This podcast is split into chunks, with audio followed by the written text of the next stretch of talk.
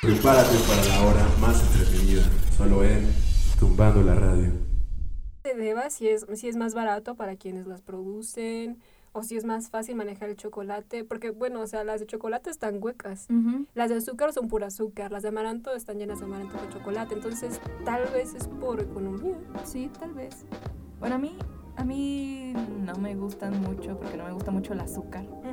Pero, este, pero igual es como, si me compran una, me la regalan, me la como y me dura un año. bueno, no, no me gusta. Porque en serio, en serio no como azúcar, pero a mí también se me hace que los han transformado por la economía. Y yo creo que también es como más sencillo, ¿no? Sí. La- la- Porque- bueno, sí, sí, continúa tú, continúa. Se me olvidó, ¿qué ibas a decir? Eh, bueno, o sea, si, si lo vemos por el lado de su practicidad, de cualquier forma a todos nos gusta comer cenas de amaranto, sean las de Ah, sí, azúcar. sí. Complaces a todos de cualquier forma. Ajá, hay para todos los gustos. No sé si han visto que también hay que, como, bueno, yo una vez vi de ate. ¿A poco? Me imagino que eso es muchísimo más difícil de hacer Sí. por el, por el molde, pero digo, o sea, también tienes que pensar en cuánto tiempo te toma hacerlas para la producción. Para las de azúcar les toma tres días. Ay, bien poquito, ¿no?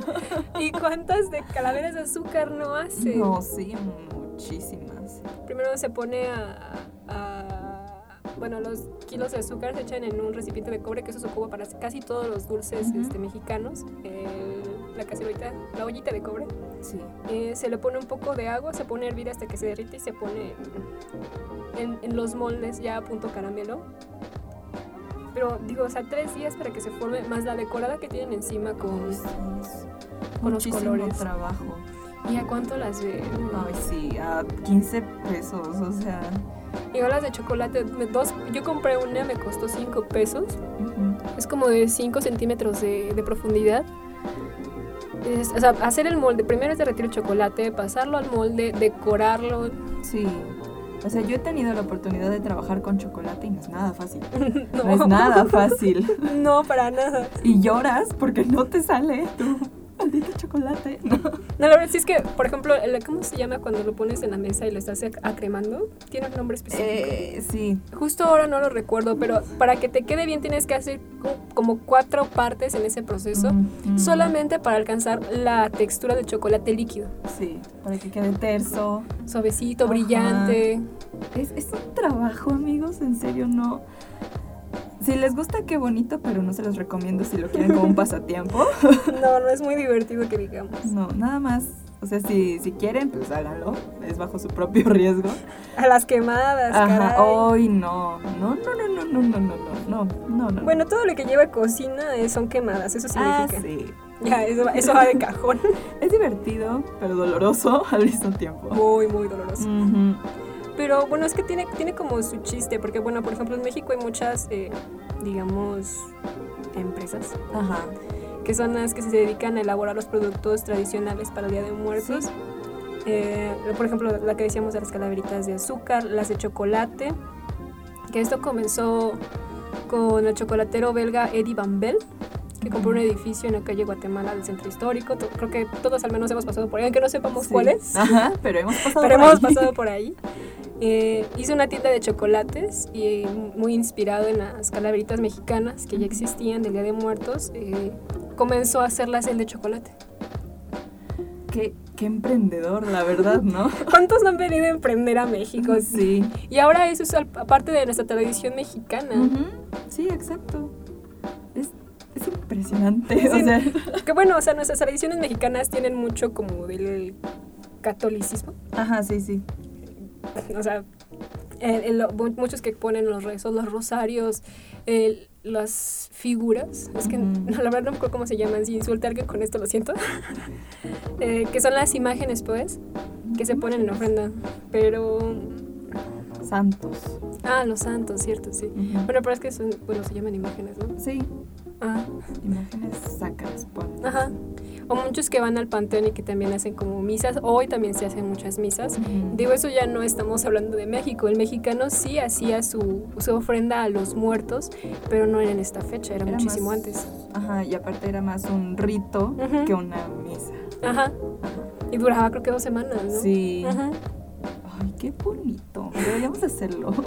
De hecho, sí, no, vi una imagen, si la encuentro justo ahora, se las enseñaré, pero o sea, la, la tradición en realidad es mucho más larga de los dos días, me parece que son cuatro. Sí. No sé, ¿tú tienes conocimiento de eso, Jimena? Para que me salves de lo que acabo de decir.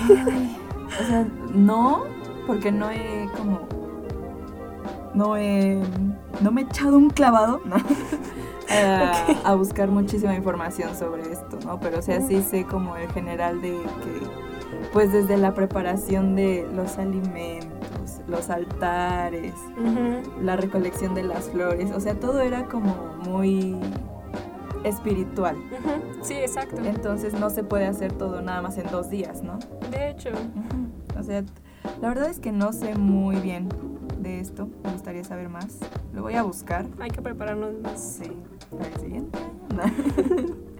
Ay, pero ya sabes, estamos aquí nosotras dos el Sí. siguiente año. Ujú. Changos.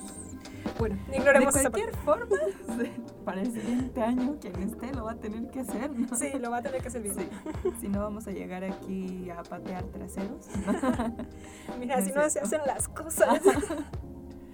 Pero regresando a lo de las calaveritas Ah, de chocolate, algo muy interesante que sucedió en esta chocolatería.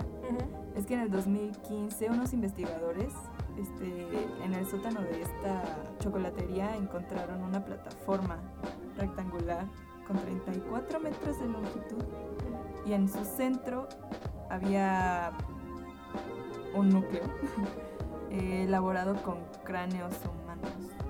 Mm. 450 cabezas. O sea, ah, sí, y ahí se hacían calaveritas de chocolate. Muy venía bien. con premio incluido. Me da mucha confianza ir a comprar ahí. ¿Verdad que sí? Ahorita ya están exhibidas en el Templo Mayor. Ah, bueno. O sea, ya, ya, ya, Ya. ya pueden comer con confianza. y pues las calaveritas más tradicionales son las de amaranto, ¿no? O sea, Ujú. empezó ya desde lo prehispánico. Ajá. Que antes se elaboraban con amaranto, o sea, se siguen haciendo con amaranto, pero amaranto y sangre. No eran para comerse, Obviamente no. sino más como para como ofrendas. Vaya, sí. Ajá, sí, sí, exacto. Sí. Que, bueno, de hecho se usaba el Bueno, antes, creo que no, bueno, no lo sé, nunca he hecho unas de amaranto. Eh, se usa vinagre. Ah, sí. Sea, tal vez sepa rico, pero como que no. Sí, no, no, yo creo que, creo que no. Pero, Ajá, ajá, sí, sí, sí, sí, sí. pero, o sea, yo, yo, yo últimamente, bueno, aquí cerca de la escuela, en mi caminito a la escuela paso por el mercado. Yo no he visto ya amaranto No, yo tampoco. O sea, he visto como cinco. en Tal vez. mercados grandes. Ajá. Porque así mercados comunes, la verdad es que no. Sí, no. Pero es que yo creo que también es como por la demanda, ¿no? Mm, Pues sí. Porque como no llaman tanto la atención La como las de azúcar y las de chocolate. Venga, todas las que se me suba. Y de hecho sí, son más saludables las de amaranto. Sí, son más ricas. Cómprenlas. Ya estás haciendo aquí, Jimena, la propaganda de los vendedores. Sí. Pero es que sí, digo, si vamos a hacer alguna tradición bonita, la vamos a hacer como debe de ser. Ujú. Ay, yo quiero decir esto, solo va a ser un momento, lo siento, conciencia. Yo vi un meme hoy Ok. de una banda que se llama My Chemical Romance venía, que le hizo una ofrenda a los discos de la banda que se separó. Por favor, no hagan eso, es una tradición bonita, no lo arruinen. Sí. Pero sí es gracioso. O sea, Sí, bueno, es un meme. sí. Pero bueno, ¿qué, qué otra parte de, de nuestra tradición de Día de Muertos hay que podemos estudiar a fondo? Eh, pues también está el papel picado. Ujú. Que yo, la verdad, ayer me emocioné con el papel picado en mi casa y hay en todos lados, amigos, en todos lados. O sea, si van a mi casa, está de colores, me encanta cómo se ve. Barragán estaría feliz y orgulloso de. Sí. Oh. Mi, mi mamá compró muchos, a mi mamá también le gustaron varios, compró tal vez más de los que podemos ocupar y mi hermana me los puso en la ventana. Y es gracioso porque hace como cuatro años hubo uno que me encantó y lo dejé en mi pared como dos años pegado. Porque me encantó cómo estaba, me encanta. Y la verdad es que es muy difícil hacer a mano Sí. y que antes se hacía a mano. Ahorita ya hay imprentas que los van cortando, es muchísimo más fácil. Pero wow, hacerlos a mano y porque costaban cuánto, un peso. Sí, un peso. O a veces ya que al final cuando ya los iban a sacar, tres por un peso. Ah, Bueno, démelos todos. está bien. Sí. Le doy 15 por 3, pero démelos. Ajá. Ay, no. De hecho, bueno, sí, de hecho la mayor parte de- del papel está hecho en Puebla. Puebla tiene casi de todo, ¿te das Sí, cuenta? Puebla es súper rico en cultura, en tradiciones también. Me encanta. sea, he, he ido a Puebla, pero no lo suficiente. Bueno, yo siento, ¿no? Porque nada más he estado ahí como dos días tal vez, Mm, porque luego nos íbamos a otro lado. mm. Y me encanta ver tanto como la arquitectura, como probar las comidas tradicionales de ahí, ¿no? Es que sí, tiene, tiene de todo. Es que hablamos de, bueno, de los chiles en nogada, Ajá. de varios dulces. Muchos vienen de Puebla. Sí, o sea, Talavera. ajá. Ay, Dios santo.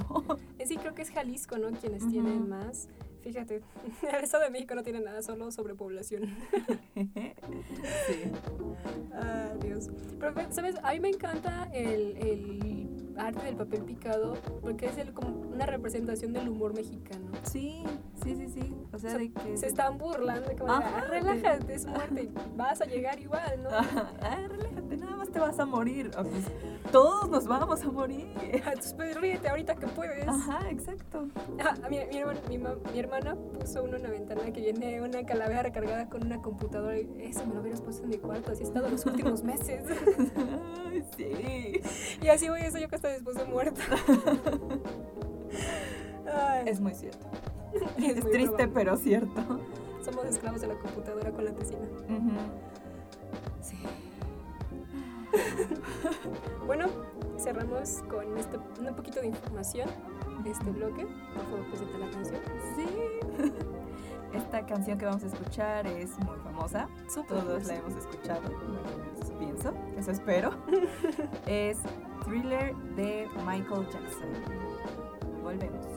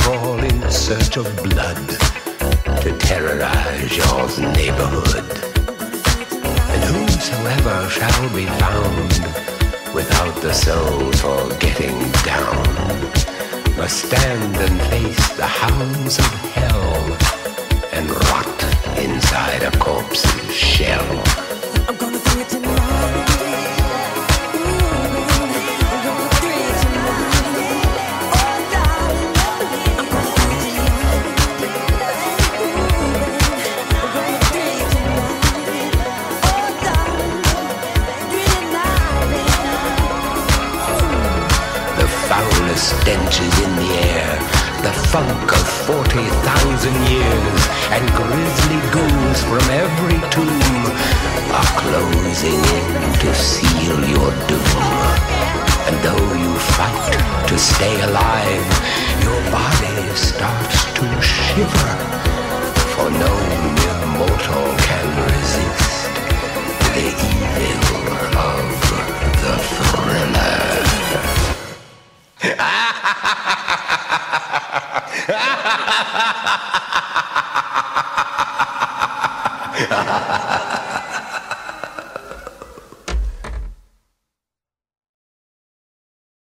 Hola amigos, soy Jime. Regresamos a un nuevo bloque en Tumbando la Radio. Hemos regresado al segundo bloque. ¿De qué te ríes? Ah, no. De la vida, la vida. Bueno, ahora que hemos vuelto, estamos con un tema un poquito ya más popular. Nos vamos ir tanto a lo técnico y a lo informativo.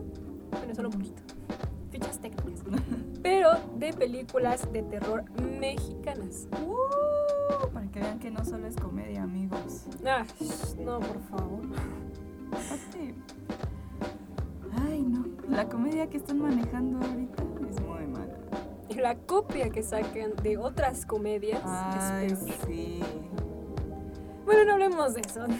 Eso ni siquiera de terror. Hay una que aquí mi conciencia nos ayuda a escoger, Ujú. que me gusta mucho, se llama Alucarda, la hija de las tinieblas, del director Juan López Moctezuma. Ahí no pueden decir que no es mexicano. la película es de 1978.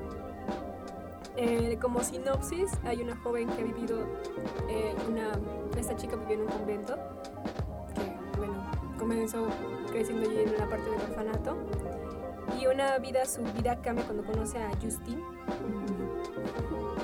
Se vio mexicana y tiene el nombre de Justine. Me recuerda al Marqués de. Lo sé yo también, pero no lo quise decir. Eh, bueno, Justine es otra huérfana que, que llegó al lugar y comienzan a hacerse como monjitas. Eh, las chicas dan un recorrido por el bosque cercano allí se topan con un grupo de gitanos. Tenemos una muy mala imagen de los gitanos. Mm, Sí. Y comienzan a experimentar situaciones paranormales y tienen algunos encuentros demoníacos ahí. La película es buena, obviamente los efectos no podemos pedir demasiado, pero Creo que fue en el 78. aparte México nunca pone mucha Ah, producción ahí. no.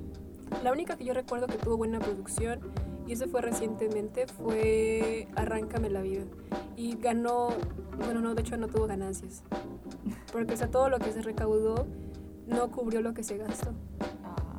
Ay, qué triste. Apoyen al cine mexicano, amigos. No vayan a ver películas tontas. Ah, por no. favor, A ese no. Hay, hay cine mexicano que está cada estupidez. Ay, sí. Y.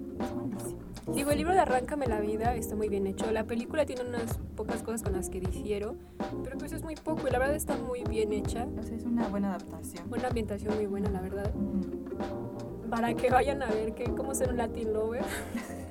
No critico al cine como decir, "Ah, es que eso es basura, simplemente no me gusta y no creo que sea como el cine que el mexicano debería consumir. Somos mejor que eso. Sí, aparte ya mundialmente nos hemos puesto la etiqueta, ¿no? De pura comedia, comediantes. Ujú. Y no como algo más profundo, por así Exacto. decirlo. Y México tiene mucho de dónde sacar. Sí, muchísimo. ¿Qué película recomiendas tú? También hay otra. Es- se llama El libro de piedra y es del director Carlos Enrique Taboada y es de 1968. Igual no pidan mucho Efectos. efectos, pero de verdad vale la pena. O sea, hagan el intento, amigos. O sea, todos sabemos que no, no es como lo máximo, ¿no? tal vez para ti, para otras personas, pero para culturizarse, vean, es buena. Bueno, les doy Sinopsis. la sinopsis. Es, se trata de una institutriz llamada Julia, Mm. que la contrata el señor que pasaba ya me acordé de la película. Así pasó por mi mente como en tres segundos. Un flashback. Exacto. Eh, bueno, Julia es contratada por Eugenio Rubalcaba. Ay, escuchen ese nombrecito. Eh, con la intención de que pues, trabaje para educar a su hija, Silvia. Y aunque acepta sin dudar este trabajo, con el tiempo se percata que la niña actúa pues Extraño. y que ella misma, la niña, Silvia, le asegura que hay un niño llamado Hugo, quien en realidad es una estatua que decora el jardín, pero con el que juega a diario. Ahí se dejar. Sí, sin hacer más spoilers. Ajá. La verdad es que está buena. A mí, a mí me gusta. Hicieron una versión nueva que fue pésima. Sí. Ah, no, es la del Sarmiento tiene miedo. Sí, sí, sí. El niño de piedra sí nos sacaron otra. Pero la verdad, a, mí- a mí me gusta. Me acuerdo que antes las pasaban. De hecho, por estas fechas en el que era el canal 9, creo. Sí. Digo, si no tienen televisión de cable. Si tienen solamente televisión abierta, como yo. Eh, la verdad es que la película está bien. O sea, no es que te cause miedo, pero sí te tiene como que sentado a la orilla del sillón ahí, ten- ah, con una atención fija. Sí, sí, sí. Está bien manejada, me gusta. Eso, eso es manejar bien una película, una trama, amigos. Sí. Aunque no dé miedo, que te pongas tenso. Ajá. El suspenso. Me encanta. Bueno, ya. Que digo, a estas alturas de la vida, yo después de haber visto tanto, hay pocas cosas que nos asusten. ¿no? Ah, sí. Tal vez también lo digo por mí, Sí. pero, pero sí es interesante verlas, ¿sabes? Ujú. Yo tengo que decir esta, aunque no esté en la lista que nos dieron. Macario. Macario. Ajá. Eh, esta- esto, esto es curioso, ¿sabes? Porque de nuevo metemos algo de, de extranjero en el mexicano. La escribió Beat Traven, que es un estadounidense. Bueno, fue un estadounidense. Ajá. Él escribió la novela, vino a vivir a México y obviamente como muchos se quedó a vivir aquí porque le gustó la cultura mexicana. Ya, ya la película se realizó en 1960 por el director Roberto Gabaldón. No sé si ustedes la han visto. Eh, intentaré no hacerle muchos spoilers porque todo se explica muy bien desde el principio. Sí. Bueno, hablamos un poquito como de egoísmo, que a veces, o sea, como que te lo dan a entender que a veces la situación de extrema pobreza te orilla a hacerlo. Y como al final el temor a veces te hace cambiar y convertirte en algo diferente. Que es estar al borde del límite, el que te hace ser consciente de lo demás. Es como una experiencia del hombre mexicano contra la muerte. El mexicano siempre tiene como que esta tendencia a enfrentarse a la muerte de Sí. una u otra forma. Estamos bien locos. De hecho, sí. Ajá. ¿Qué te pasa? Ya basta. Es como de relájate. Ajá. hablamos también como mucho de un poquito, bueno, no sé cómo explicarlo, es un poco de religión con un poco de misticismo de nuestros ancestros. Es- Ujú. está bastante interesante. Y estoy intentando no hacerles spoiler. Es que sí está difícil. Sí. Es que si les digo algo, siento que se va a abrir todo lo demás. Y si la llegan a ver, ya no va a haber ese misterio, que es lo bonito de la película. Ujú. Bueno, ya hay que dejarlo ahí para no hacer spoiler. Es realismo mágico. Con eso tienen suficiente. ¿Qué otra película tenemos en lista? Pues esta película igual es del director Carlos Enrique Taboada, que es como mencionaste, hasta el viento tiene miedo, Ah, sí. pero la de 1967, La buena. la buena. Eh, les voy a dar la sinopsis. Es un lúgubre, lúgubre, no, pues sí, ¿eh? Un lúgubre internado para señoritas comienza a sufrir ante las apariciones del, fan- del fantasma de Andrea, que es una joven que se suicidó cinco años antes, por razones que se desconocen y pues, por todos los habitantes. Y por si fuera poco, se dan cuenta de que trata de cobrar venganza contra la directora Bernarda, la cual fue determinante para la muerte de la joven. Ya está ahí, para que no, Para no hacer más spoilers. para no hacerles más spoilers. La verdad es que eso también me gusta. No, no sé qué es lo que tiene, que a pesar de que ya la he visto otras veces y que he visto películas supuestamente de más terror, me gusta también ver este tipo de películas. Es que te digo, se maneja muy bien Ujú. la trama la historia. al principio parece que va un poquito lento. Casi todas las películas mexicanas tienen eso. Pero ya que agarra ritmo, se la lleva muy bien. Sí, ya te tiene ahí Sí. en la mano y no te suelta. Y empiezas a sacar hipótesis que no es que es tal o seguramente fue por esto. Solito te empiezas a inmiscuir en la historia. Sí, sí, está bastante bien, me gusta cómo está manejado. Nada más antes de irnos, con esta no nos dio tiempo, es una recomendación únicamente. Se llama El vampiro de Fernando Méndez de 1957. Es la más antigua que tenemos. Den la oportunidad al cine mexicano, amigos. En serio, es bueno. Sobre todo el antiguo. Sí, pero hay una, una película, ya, ya, ya, ya nos vamos, ajá. Que la descubrí apenas en Netflix, que se llama El Incidente. No. Está muy buena. A mí me gustó mucho. Este, ¿Y es mexicana? Es mexicana. Ok. La voy a buscar. Sí. Ok. Bueno, entonces regresamos ahorita con el debate, que no creo que sea debate, porque yo pasamos siempre. nuestra opinión, pero vamos a irnos con una canción un poco más reciente, después de tantos siglos, de tantas décadas atrás, perdón. Hasta la raíz de Natalia Lafourcade.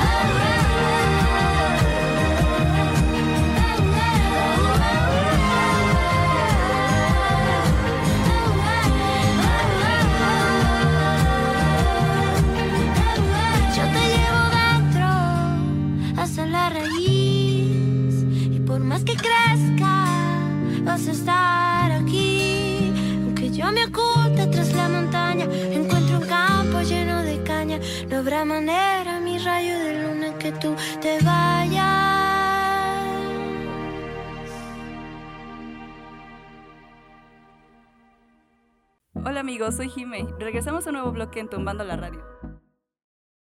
Ya estamos de vuelta, amigos. ¿Qué les pareció esa canción?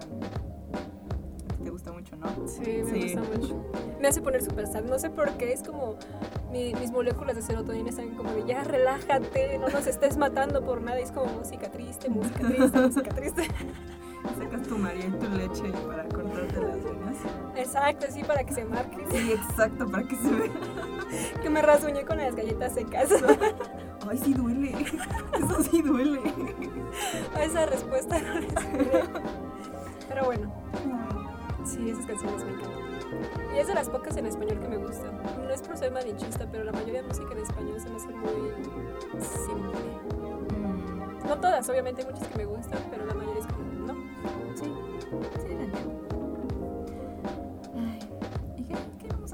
Ah, el debate, plática, acuerdo. Sí, porque no creo que debatamos mucho. No. Creo que desde la ocasión anterior estuvimos muy de acuerdo sobre el Día de Muertos versus el Halloween. Sí. Eh, bueno, no, no sé cómo empezar a abordarlo, si va, si va a ser así. Este, um, Día de Muertos.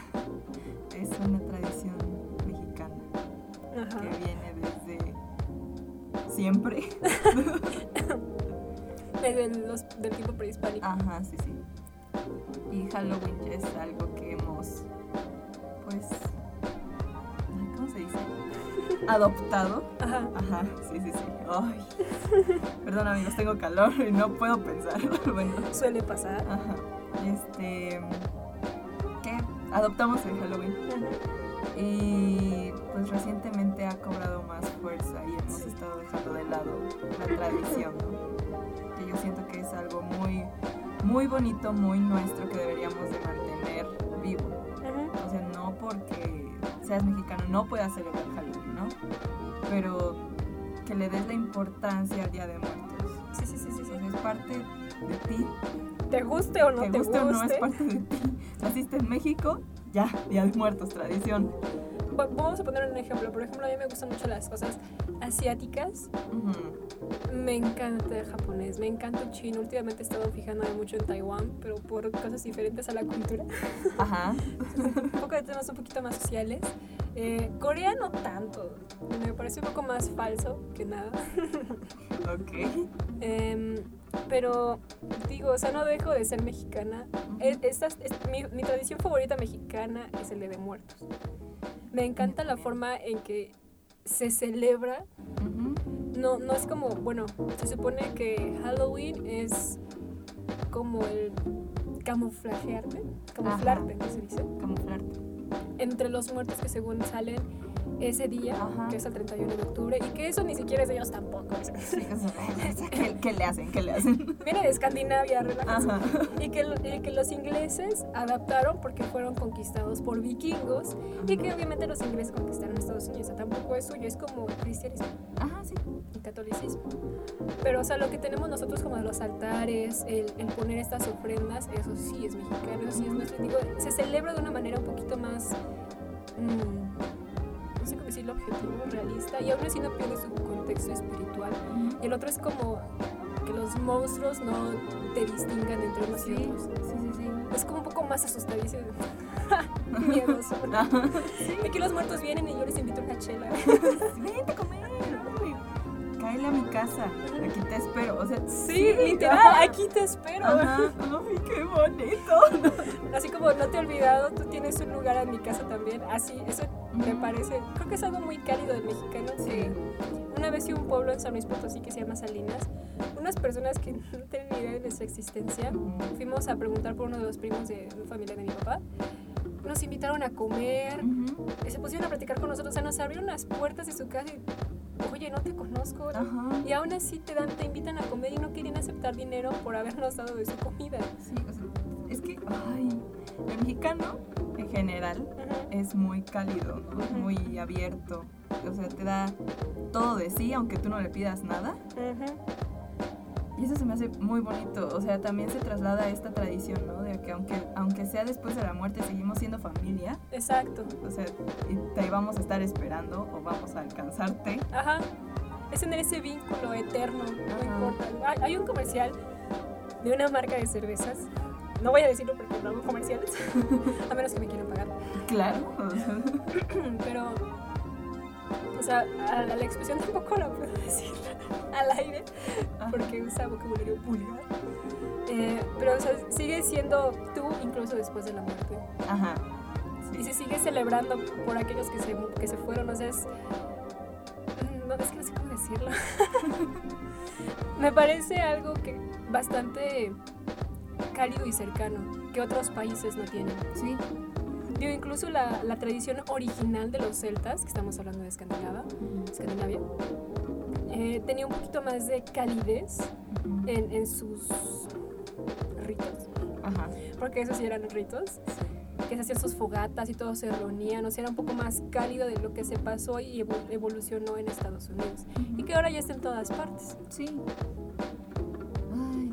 Que digo, no está mal que adaptemos cosas de fuera, pero no hay que pasarlos como prioridad por sobre nuestras Ajá. tradiciones. O sea, a mí, a mí me encanta disfrazarme. O sea, de verdad me podría disfrazar, disfrazar todos los días, pero no tengo dinero, entonces no. Y porque de, de verdad hacer un disfraz bueno es muy caro. Sí. Pero a mí, a mí me encanta disfrazarme, pero de verdad si me dicen, ¿quieres celebrar Halloween o Día de Muertos? Día de Muertos. O sea, Sí, sin pensar. ajá. O también, ¿qué prefieres? ¿Navidad, Día de Muertos? Día de Muertos. O sea, Sí, no, no, no. Sé que, por ejemplo, Navidad también ya se ha transformado en tal vez que esperas recibir algo, ¿no? Ajá. Pero, o sea, tomando eso en cuenta, ¿no? De que en Navidad me dan algo y en Día de Muertos no me dan nada. Aún Ajá. así prefiero Día de Muertos. Es que sí, no, no se hace por recibir, se hace por compartir, incluso Ajá. con las personas que ya no están, simplemente porque son importantes. Sí. No te tienen que dar algo, no es por un beneficio. Además es porque o sea, tú quieres, ¿no? Ajá. O sea, sí puedes no celebrarlo, Sí, está bien. Ajá. Pero, ay, no sé. es que a mí me molesta mucho que las personas digan, ay, ya viene Halloween. Y yo, ah, Ok. ok. Ajá. ¿Y ¿De qué te vas a disfrazar? Y yo, no, pues, no sé. ¿Qué vas a De hacer? Huitzilopochtli. De Quetzalcóatl, yo espero estoy viviendo por el regreso de mi te espero, ¿no? No te sigas tardando porque no creo aguantar mucho más. Pero, o sea, la verdad, yo todo octubre estoy pensando como, ay, ya viene Día de Muertos, Día de Muertos, Día de Muertos, ya voy a poner la ofrenda, no me importa que sea dos semanas antes, o sea, estoy así, ¿no? Sí. Y, y, o sea, siento que ya la mayoría de las personas se están centrando como de, ay, ya es octubre, oh, Halloween, o sea, en lugar de como tratar de enaltecer las tradiciones. Y eso pasa mucho, no, obviamente no estoy diciendo que todos porque yo no me incluyo en ese grupo, Mm, pero la mayoría de los jóvenes ven el Halloween como una fiesta, nada más. mm, O sea, sí, fiesta como tal, no festividad, sino fiesta. fiesta. Donde ni siquiera tienen respeto por ninguna de las dos. Ajá. Ay. Lo, lo- lo digo porque lo veo mucho. Digo, yo no participo en eso, pero sí lo veo. No me es muy agradable, pero pues tampoco puedes hacer nada. Nada más no te gusta a ti y se acabó. Pero, o sea, a lo que vamos siempre es como de nada más no poner encima una cosa sobre la otra. O sea, está bien. A mí también me gusta ir a fiestas de Halloween, ¿no? Porque pues, me gusta disfrazarme, ya disfrazo. Este, pero en verdad yo siento que no. O sea, no poner una sobre la otra. Más bien como que convivan. ujú. Y O sea, se pueden tener Ajá. ambas. O sea, te puedes disfrazar en Día de Muertos de lo que quieras, pero sigue con la tradición. Que no se pierdan. Ajá. Porque- Digo, ha, ha perdurado por siglos, no la puedes matar ahorita. Exacto. O sea, ¿qué, qué les pasa? Y aparte todos los colores que ves, ¿no? Los Ajá. olores. Me encanta el olor a flores en pasión. A la mayoría de la gente le choca, no sé No, por Me qué. encanta.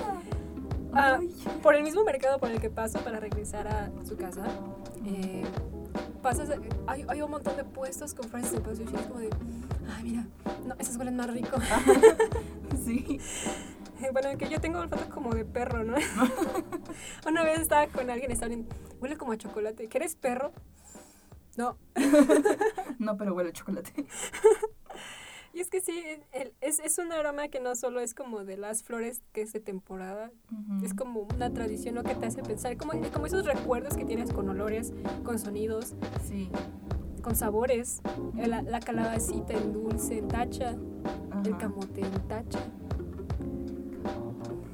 Ay, me encanta el camote. este. Ah. Igual hablando de estas, las ofrendas, ¿no? Ajá. No te sigas. Este, en mi casa siempre hemos puesto ofrenda. Ahorita yo creo que es una ofrenda grande la que pusimos, pero fue por mi culpa, porque así me emocioné. Muy bien.